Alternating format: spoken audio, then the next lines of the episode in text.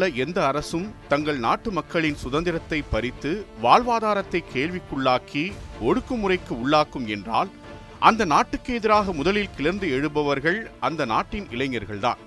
இன்று வரையில் மனித சமூகம் கடந்து வந்த வரலாறும் இதைத்தான் சுட்டிக்காட்டுகிறது. இலங்கை போன்ற நாடுகளில் நிகழ்கால சாட்சியாகவும் மாறியுள்ளது. அந்த அளவுக்கு இளைஞர் சக்தி என்பது ஒரு நாட்டின் விடுதலையையே தீர்மானிக்கும் புரட்சிகர தன்மையை கொண்டது. அப்படித்தான் பதினாறாம் நூற்றாண்டில் நூற்றுக்கணக்கான குறுநில மன்னர்களும் மகாராஜாக்களும் நவாப்களும் கான்களும் ஆண்டு வந்த ஒன்றுபட்ட இந்துஸ்தானில் கிழக்கிந்திய கம்பெனி எனும் பெயரில் காலடி எடுத்து வைத்தனர் ஆங்கிலேயர்கள். மிளகு கிராம்பு ஏலக்காய் போன்ற உணவு மற்றும் மருத்துவ குணம் நிறைந்த பொருட்களுக்காக வியாபாரம் மேற்கொள்ள வந்தவர்கள் ஒரு கட்டத்தில் இந்துஸ்தான் சாம்ராஜ்யத்தையே இந்தியா எனும் ஒரு குடையின் கீழ் தங்களின் காலனி ஆதிக்க நாடாக்கினர். ஆயிரத்தி எழுநூற்று ஐம்பத்தி ஏழில் நடந்த பிலாசி போருக்கு பிறகு இந்தியா பாகிஸ்தான் பங்களாதேஷ் பர்மா சிலோன் உள்ளிட்ட பகுதிகளை உள்ளடக்கிய நிலப்பகுதிதான் பிரிட்டிஷ் இந்தியாவின் வரைபடமாக காட்டப்பட்டது. இந்தியாவில் கொள்ளையடிக்கப்பட்ட செல்வங்களும் இந்தியர்களின் உழைப்பை சுரண்டியதால் கிடைத்த லாபமும் இங்கிலாந்து மகாராணியின் கிரீடத்தில் வைரங்களாகவும் ஆங்கிலேய அரண்மனைகளில் தங்க நாற்காலிகளாகவும் ஜொலித்தன. ஆனால் ஆங்கிலேயருக்கு எதிரான முதல் மரண அடி என்பது சரியாக நூறாண்டுகளுக்கு பிறகுதான் நிகழ்ந்தது.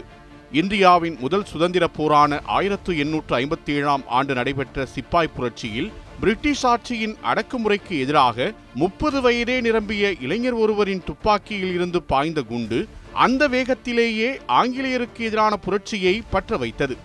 இதற்கு காரணமான அந்த இளைஞரின் பெயர்தான் மங்கள் பாண்டே.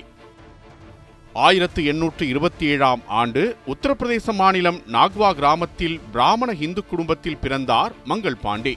பொதுவாக விடுதலை போராட்டத்தில் ஈடுபட்டு இன்னுயிரை நீத்த தியாகிகள் ஆங்கிலேயர்களால் நடத்தப்பட்ட ஜாலியன் வாலாபாக் போன்ற கலவரங்களின் தாக்கத்தினாலோ அல்லது காந்தி நேரு சுபாஷ் சந்திர போஸ் பகத்சிங் போன்ற தலைவர்களின் பேச்சுக்களாலோ ஈர்க்கப்பட்டிருப்பார்கள்.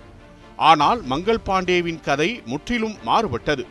ஆங்கிலேயர்களிடம் அடிமைப்பட்டு கிடப்பதுதான் தலைவிதி என்றெண்ணி பிரிட்டிஷ் படைப்பிரிவில் பணியாற்றச் சென்ற நூற்றுக்கணக்கான இளைஞர்கள் போல் விடுதலை மீது நம்பிக்கை இழந்து தன்னுடைய இருபத்தி இரண்டு வயதில் பிரிட்டிஷ் கிழக்கிந்திய கம்பெனியின் படைப்பிரிவில் சிப்பாயாக பணிக்குச் சேர்ந்தார் மங்கள் பாண்டே.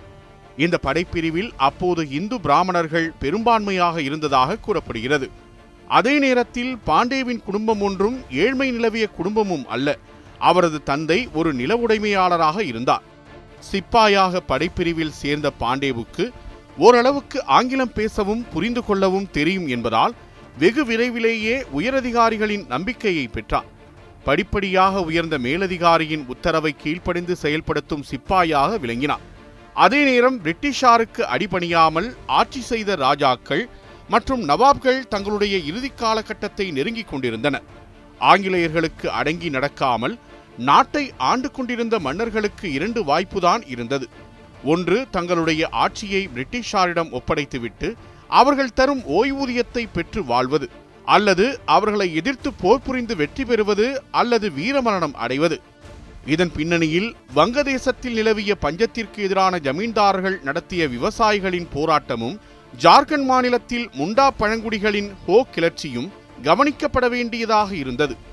ரோரோ ஆற்றுப்படுகையில் நடந்த சாய்பாசா போராட்டம் மதினாப்பூரில் நடந்த பூமிஜ் மக்களின் கிளர்ச்சி பிரிட்டிஷ் ஆட்சிக்கு எதிரான பிர்சா முண்டாவின் வீரம் செறிந்த போராட்டம் என வட இந்தியாவில் விடுதலை போராட்டங்கள் கன்னி வெடிப்போல் வெடிக்கத் தொடங்கியிருந்தன. அதே நேரம் தமிழகத்தில் மாவீரன் அழகுமுத்துக்கோன் ஆற்காடு நவாப் மற்றும் ஆயிரத்தி எழுநூற்று தொன்னூற்று ஒன்பதாம் ஆண்டு ஆங்கிலேயர்களுக்கு வரிக்கட்ட மறுத்து போர் புரிந்த வீரபாண்டிய கட்டபொம்மன் தூக்கில் ஏற்றப்பட்டது என பல்வேறு நிகழ்வுகளும் அரங்கேறியிருந்தன.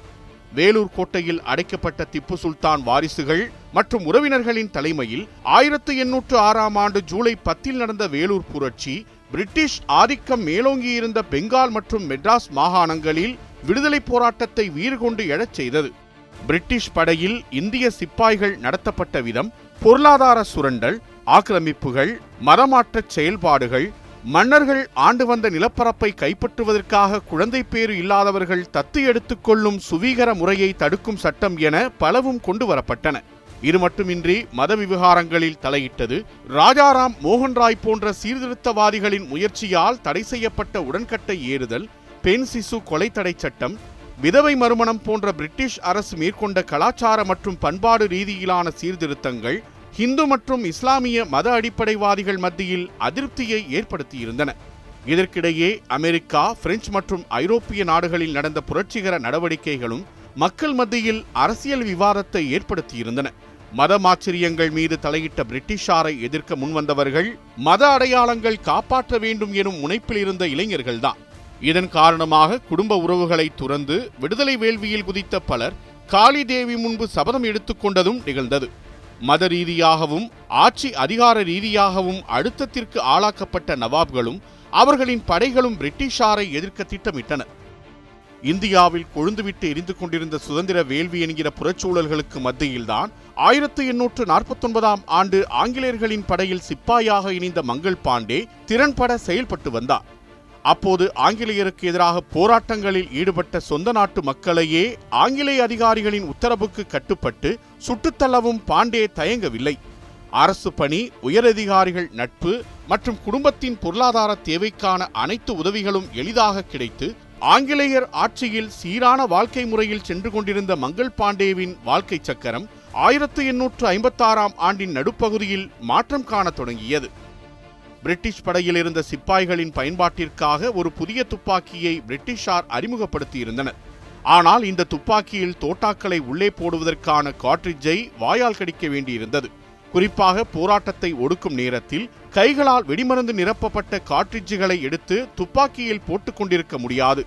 பதற்றமான அந்த சூழ்நிலையில் வாயால் காட்ரிட்ஜை கடித்து அதிலிருக்கும் வெடிமருந்தை துப்பாக்கியில் போட்டு இரும்பு குண்டுகளுடன் கலந்து போராட்டக்காரர்களை நோக்கி விரைவாக சுட்டு வீழ்த்த வேண்டும். இந்த புதிய துப்பாக்கிகளின் வரவு மங்கள் பாண்டே இடம்பெற்றிருந்த பாரக்பூர் படைப்பிரிவினர் மத்தியில் சலசலப்பை ஏற்படுத்தியது. என்ஃபீல்ட் பி பிப்டி த்ரீ என்று அழைக்கப்பட்ட இந்த புதிய காட்டுகளை கொண்டு வந்த குதிரை வண்டி வழியில் விபத்துக்குள்ளான நிலையில் அதில் இருந்த வெடிமருந்து நிரப்பப்பட்ட காட்ரிட்ஜுகளை தெருநாய்கள் மோப்பம் பிடிக்க தொடங்கின. வெடிமருந்துகளை நாய்கள் மோப்பம் பிடித்த செயல் அங்கிருந்த இந்து மற்றும் இஸ்லாமியர்கள் மத்தியில் சந்தேகத்தை ஏற்படுத்தியது.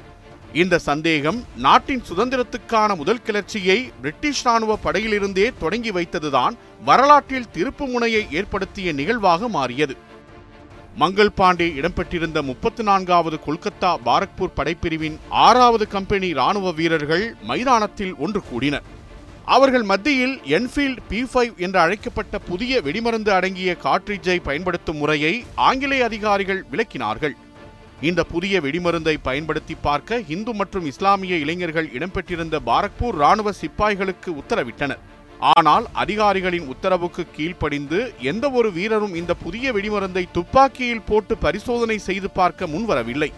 சிப்பாய்களின் இந்த செயல் பிரிட்டிஷ் அதிகாரிகளுக்கு ஆச்சரியத்தையும் கோபத்தையும் ஏற்படுத்தியது. அப்போது என்ன பிரச்சனை என அதிகாரிகள் கேட்க தலைமை சிப்பாயாக இருந்தவர் என்ஃபீல்ட் பி பிப்டி த்ரீ வெடிமருந்து நிரப்பப்பட்ட காட்ரிஜின் வெளிப்பகுதி பசு மற்றும் பன்றியின் கொழுப்பால் உருவாக்கப்பட்டுள்ளது என்ற சந்தேகம் சிப்பாய்கள் மத்தியில் இருப்பதாகவும் பசுவை புனிதமாக கருதும் இந்துக்களும் பன்றியை அருவெருப்பாக கருதும் இஸ்லாமியர்களும் படைப்பிரிவில் இருப்பதால் வெடிமருந்தை துப்பாக்கியில் போட்டு பரிசோதனை செய்ய முன்வரவில்லை என கூறப்பட்டது. இது மத உணர்வுகளை புண்படுத்துவதாக சிப்பாய்கள் நம்பினர். இந்திய சிப்பாய்களை இழிவுபடுத்த வேண்டும் என்பதற்காகவே ஆங்கிலேயர்கள் வேண்டுமென்றே இதை செய்தார்கள் என்பது இந்திய வீரர்களிடையே நிலவிய பொதுவான கருத்தாக இருந்தது. இதற்கு பின்னால் மற்றொரு கருத்தும் நிலவி வந்தது. அதாவது ஒருமுறை ஒடுக்கப்பட்ட சாதியைச் சேர்ந்த கூலி தொழிலாளி ஒருவர் ஒரு பிராமண சிப்பாயின் பானையில் இருந்த தண்ணீரை குடிக்க கேட்டுள்ளார். ஆனால் அந்த தொழிலாளி தண்ணீரை குடிக்க சிப்பாய் அனுமதிக்கவில்லை. அத்தகைய செயல் தனது தண்ணீர் பானையை மாசுபடுத்திவிடும் என கூறியதாகவும் அதற்கு ஒடுக்கப்பட்ட சமுதாயத்தைச் சேர்ந்த அந்த தொழிலாளி விரைவில் உங்கள் சாதியின் கௌரவமே இருக்காது. ஏனென்றால் நீங்கள் பன்றி மற்றும் பசுமாட்டு கொழுப்பால் செய்யப்பட்ட காட்ரிஜுகளை கடிக்க வேண்டியிருக்கும் என கூறியதாக பேசப்பட்டது. இந்த நிலையில்தான் மதங்கள் வேறு வேறாக இருந்தும் ஒற்றுமையுடன் இருந்த இந்து முஸ்லிம்கள் இடையே ஒற்றுமையை கெடுக்க அரசு முனைந்துள்ளதாக ஒரு செய்தி காட்டுத்தீயாக பரவியது. புதிய காட்ரிட்ஜுகளை பயன்படுத்த ஒரு பக்கம் ஆங்கிலேய அதிகாரிகளிடம் இருந்து அழுத்தம் அதிகரிக்க மறுபக்கம் சிப்பாய்கள் அதற்கு தொடர்ந்து எதிர்ப்பு தெரிவித்து வந்தனர். இந்த நிலையில்தான் ஆயிரத்தி எண்ணூற்று ஐம்பத்தி ஏழு பிப்ரவரி இரண்டாம் தேதி பாரக்பூரில் நடந்த அணிவகுப்பின் போது இரண்டாவது காலாட்படை வீரர்கள் என்ஃபீல்ட் பி பிப்டி த்ரீ ரைபிள்களில் பயன்படுத்தப்பட்ட காட்ரிட்ஜுகள் குறித்து தங்கள் அதிருப்தியை வெளிப்படுத்தினர். புர்ஹான்பூரில் நிலை கொண்டிருந்த பத்தொன்பதாவது நேட்டிவ் காலாட்படையின் வீரர்களிடமிருந்தும் மிக கடுமையான எதிர்ப்பு வந்தது. காட்ரிஜ் தொடர்பான சங்கதி இப்படி இருந்து கொண்டிருக்க பிரிட்டிஷ் ராணுவத்தில் உள்ள இந்திய வீரர்கள் ஆங்கிலேய அதிகாரிகளை கொல்ல சதித்திட்டம் தீட்டியிருப்பதாக பிரிட்டிஷாருக்கு தகவல் கிடைத்தது. இதன் காரணமாக சிப்பாய்கள் மத்தியில் எழுந்த சலசலப்பை தணிக்கும் முயற்சியில் பிரிட்டிஷ் அரசும் யோசிக்க தொடங்கியது. இதன் பிறகே மங்கள் பாண்டே இடம்பெற்றிருந்த பாரக்பூர் ராணுவ சிப்பாய்கள் மத்தியில் அதிகாரிகள் அளித்த விளக்கத்தை நம்பி மங்கள் பாண்டே என்ஃபீல்ட் ரைபிள்களை பயன்படுத்தி பார்க்க முன்வந்தார் ஆனால் அவரது செயலுக்கு சக சிப்பாய்களிடம் இருந்தே கடும் எதிர்ப்பு எழுந்தன. மேலும் சாதி துவேஷம் செய்ய நேரிடும் என்ற எச்சரிக்கையையும் அவர் எதிர்கொள்ள வேண்டியிருந்தது. ஆனால் உண்மை என்னவென்று தெரியாமல் தேவையில்லாத குழப்பத்தில் ஈடுபட வேண்டாம் என கூறிவிட்டு தன் பணியில் ஈடுபட்டு வந்தார் மங்கள் பாண்டே. ஹனுமான் மற்றும் சிவனை தொடர்ந்து வழிபட்டு வந்த மங்கள் பாண்டே ஒரு நாள் பிரார்த்தனை முடித்துவிட்டு திரும்பி வருகையில் சாலையில் துப்புரவு பணியில் ஈடுபட்ட தூய்மை பணியாளரை தெரியாமல் மோதிவிட்டார். அப்போது தன்னை தீட்டுப்படுத்தி விட்டதாக மங்கள் பாண்டேவுக்கும் துப்புரவு தொழிலாளிக்கும் இடையில் எழுந்த வாக்குவாதத்தில் பிரிட்டிஷார் என்ஃபீல்ட் ரைபிள்களில் பசு மற்றும் பன்றி கொழுப்புகளை பயன்படுத்தி தயாரிக்கும் காட்ரிட்ஜுகளை வாயால் கடித்து துப்பாக்கியை சுடும்போது கெடாத புனிதம் என்னை தொட்டுவிட்டதால் கெட்டுவிட்டதா என்று அந்த தொழிலாளி ஆவேசமாக கேட்கவும் அதிர்ந்து போனார் பாண்டே. மேலும் இந்த வகையான காட்ரிட்ஜுகள் எங்கு தயாரிக்கப்படுகிறது என்பதையும் அந்த தொழிலாளி கூற உடனடியாக அந்த இடத்திற்கு சக சிப்பாய்களுடன் சென்று பார்த்தார் மங்கள் பாண்டே. தன் கண்ணெதிரே கண்ட காட்சியும் ஆங்கிலேய அதிகாரிகளின் துரோகமும் மங்கள் பாண்டேவை பிரிட்டிஷ் ஆட்சிக்கு எதிராக கிளர்ந்தெழச் செய்தது. பாரக்பூரில் நடந்த அணிவகுப்புக்கு பிறகு சரியாக ஐம்பத்தெட்டாவது நாள் அதாவது மார்ச் இருபத்தொன்பதாம் தேதி பிரிட்டிஷ் படையில் ஒரு சாதாரண சிப்பாயியான மங்கள் பாண்டேவுக்கும் அதிகாரி அந்தஸ்தில் இருந்த லெப்டினன்ட் பி எச் போவுக்கும் இடையில் எழுந்த வாக்குவாதம் பின்னர் துப்பாக்கிச் சூட்டில் ஈடுபடும் அளவுக்கு முற்றியது. சண்டை நடைபெற்றுக் கொண்டிருந்த இடத்துக்கு சார்ஜென்ட் மேஜர் ஹெவ்சன் லெப்டினன்ட் போவின் பின்னால் வரத் தொடங்கியிருந்தனர். அதற்குள் தான் வைத்திருந்த வாளால் போ மற்றும் ஹெவ்சன் இருவரையும் தாக்கினார் மங்கள் பாண்டே. ஆங்கிலேய அதிகாரிக்கும் அவருக்கு கட்டுப்பட்டு பணியாற்றிய ஒரு இந்திய சிப்பாய்க்கும் இடையே நடைபெற்ற இந்த சண்டையை உண்மையில் பிரிட்டிஷ் படையில் பணியாற்றிய அத்தனை இந்திய வீரர்களும் வேடிக்கை பார்த்துக் கொண்டிருந்தனர். ஆக்ரோஷத்துடன் தாக்கிய மங்கள் பாண்டேவை எதிர்கொள்ள முடியாமல் பிரிட்டிஷ் அதிகாரிகள் இருவரும் தப்பியோடிய நிலையில் முப்பத்தி நான்காவது நேட்டிவ் காலாட்படையின் கமாண்டிங் அதிகாரி கர்னல் எஸ் டி வெல்லர் சம்பவ இடத்திற்கு வந்து மங்கள் பாண்டேவை கைது செய்யும்படி அங்கிருந்த இந்திய சிப்பாய்களுக்கு உத்தரவிட்டார். ஆனால் மங்கள் பாண்டேவை கைது செய்ய அனைவரும் மறுத்துவிட்டனர். ஆங்கிலேய அதிகாரிகளுக்கு கோபம் தலைக்கேறியது. சரியாக அதே நேரத்தில் கமாண்டிங் அதிகாரி மேஜர் ஜெனரல் ஹியர்ஸும் தனது இரண்டு மகன்களுடன் அங்கு வந்திருந்தார். மங்கள் பாண்டேவை கோபக்கர்னலுடன் பார்த்தவாறு நெருங்கினார் ஹியர்ஸ் பாண்டேவிடம் தோட்டாக்கள் நிரப்பப்பட்ட துப்பாக்கி இருப்பதாக யாரோ கத்தினர். உடனே தன்னிடம் இருந்த துப்பாக்கியை வெளியே எடுத்த ஹியர்ஸ் உரத்த குரலில் உத்தரவிடத் தொடங்கினார். எல்லோரும் நான் சொல்வதை கேளுங்கள். என்னுடைய உத்தரவுக்கு கட்டுப்பட்டு ஒழுங்காக அணிவகுத்து செல்லவில்லை என்றால் இந்த இடத்திலேயே மங்கள் பாண்டேவை சுட்டுக் கொள்ளுவதைத் தவிர எனக்கு வேறு வழியில்லை என்று எச்சரித்தார். இம்முறை அவரது கட்டளை மீறப்படவில்லை. எல்லா வீரர்களும் மங்கள் பாண்டேவை நோக்கி நகரத் தொடங்கினர். சிப்பாய்கள் தன்னை நோக்கி ஓடி வருவதைக் கண்ட மங்கள் பாண்டே இந்த கூட்டத்தால் தான் தாக்கப்படலாம் என்று எண்ணி தன்னிடமிருந்த துப்பாக்கியை எடுத்து தனது மார்பை நோக்கி குறிவைத்தார் அவரை நோக்கி சிப்பாய்கள் நெருங்க தன் கால்விரலால் துப்பாக்கியின் விசையை அழுத்தி தன்னைத்தானே சுட்டுக் கொண்டார் மங்கள் பாண்டே. அவரின் இந்த செயல் அங்கிருந்த அனைவரையுமே அதிர்ச்சிக்கு உள்ளாக்கியது. மங்கள் பாண்டேவின் மார்பு தோல் கழுத்து என உடலில் பலத்த காயத்தை ஏற்படுத்தி தோட்டா வெளியேறியிருந்தது.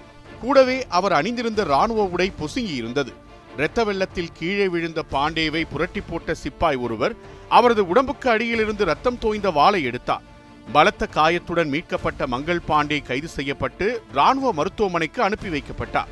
அக்காலத்தில் ஒரு ஆங்கிலேய அதிகாரியை தாக்குவது என்பதெல்லாம் தன் மரண உத்தரவில் தானே கையெழுத்திடுவதற்கு சமமானது. எனினும் மங்கள் பாண்டேவிடம் நீதிமன்ற விசாரணை மேற்கொள்ளப்பட்டது. விசாரணை முடிவில் தூக்கு தண்டனை விதித்து தீர்ப்பளித்தனர் நீதிபதிகள். மங்கள் பாண்டேவின் மரணம் மற்ற பகுதிகளில் கிளர்ச்சியை ஏற்படுத்திவிடும் என்று அஞ்சிய ஆங்கிலேயர்கள் நீதிமன்றம் உத்தரவிட்ட பத்து நாட்களுக்கு முன்பாகவே ஆயிரத்தி எண்ணூற்று ஐம்பத்தி ஏழு ஏப்ரல் எட்டாம் தேதி காலை ஐந்து முப்பது மணிக்கு அவரை தூக்கிலிட்டு கொண்டனர் ஆங்கிலேய அதிகாரிகள் அஞ்சியது போலவே மங்கள் பாண்டேவின் மரணம் இந்தியாவின் பல ராணுவ மண்டலங்களில் அடுத்த ஒரு மாதத்துக்குள் கிளர்ச்சியை ஏற்படுத்தியிருந்தது. சிப்பாய்கள் பொதுமக்கள் என பலரும் ஆங்கிலேயர்களுக்கு எதிராக போராடத் தொடங்கினர். பிரிட்டிஷ் ராணுவத்தில் இருந்த இந்திய வீரர்களை பிரிட்டிஷ் வீரர்கள் பாண்டேக்கள் என்றே அழைத்தனர். பாண்டே விவகாரத்தில் கூட்டு தண்டனையாக அவர் இருந்த முப்பத்தி நான்காவது படைப்பிரிவே கலைக்கப்பட்டது. அணிவகுப்பு மைதானத்தை விட்டு வெளியேறும் முன் வீரர்கள் அனைவரும் தங்கள் தொப்பிகளை தரையில் எறிந்து அவற்றை காலால் மிதித்து எதிர்ப்பு தெரிவித்தனர். மங்கள் பாண்டே தொடங்கி வைத்த சிப்பாய் புரட்சி பிரிட்டன் நாடாளுமன்றம் வரை ஓங்கி ஒலித்தது இந்தியாவின் முதல் விடுதலைப் போரை சிப்பாய் புரட்சி என்றால் அது கௌரவத்தின் அடையாளமாகிவிடும் என்று சிப்பாய் கழகம் என்றே அழைத்தனர். ஆயிரத்தி எண்ணூற்று ஐம்பத்தி ஏழில் நடந்த இந்த சிப்பாய் புரட்சியை பற்றிய ஆவணங்களில் கூட அதனை சிப்பாய் கழகம் என்றே குறிப்பிட்டுள்ளதாக கூறப்படுகிறது. எது எப்படி இருந்தாலும் மங்கள் பாண்டே எனும் இளைஞனின் உயிர் தியாகத்தில்தான் கனன்று கொண்டிருந்த இந்திய விடுதலைப் போராட்டம் சுதந்திர தீயாக பரவியது என்பது மறுக்க முடியாத வரலாறு.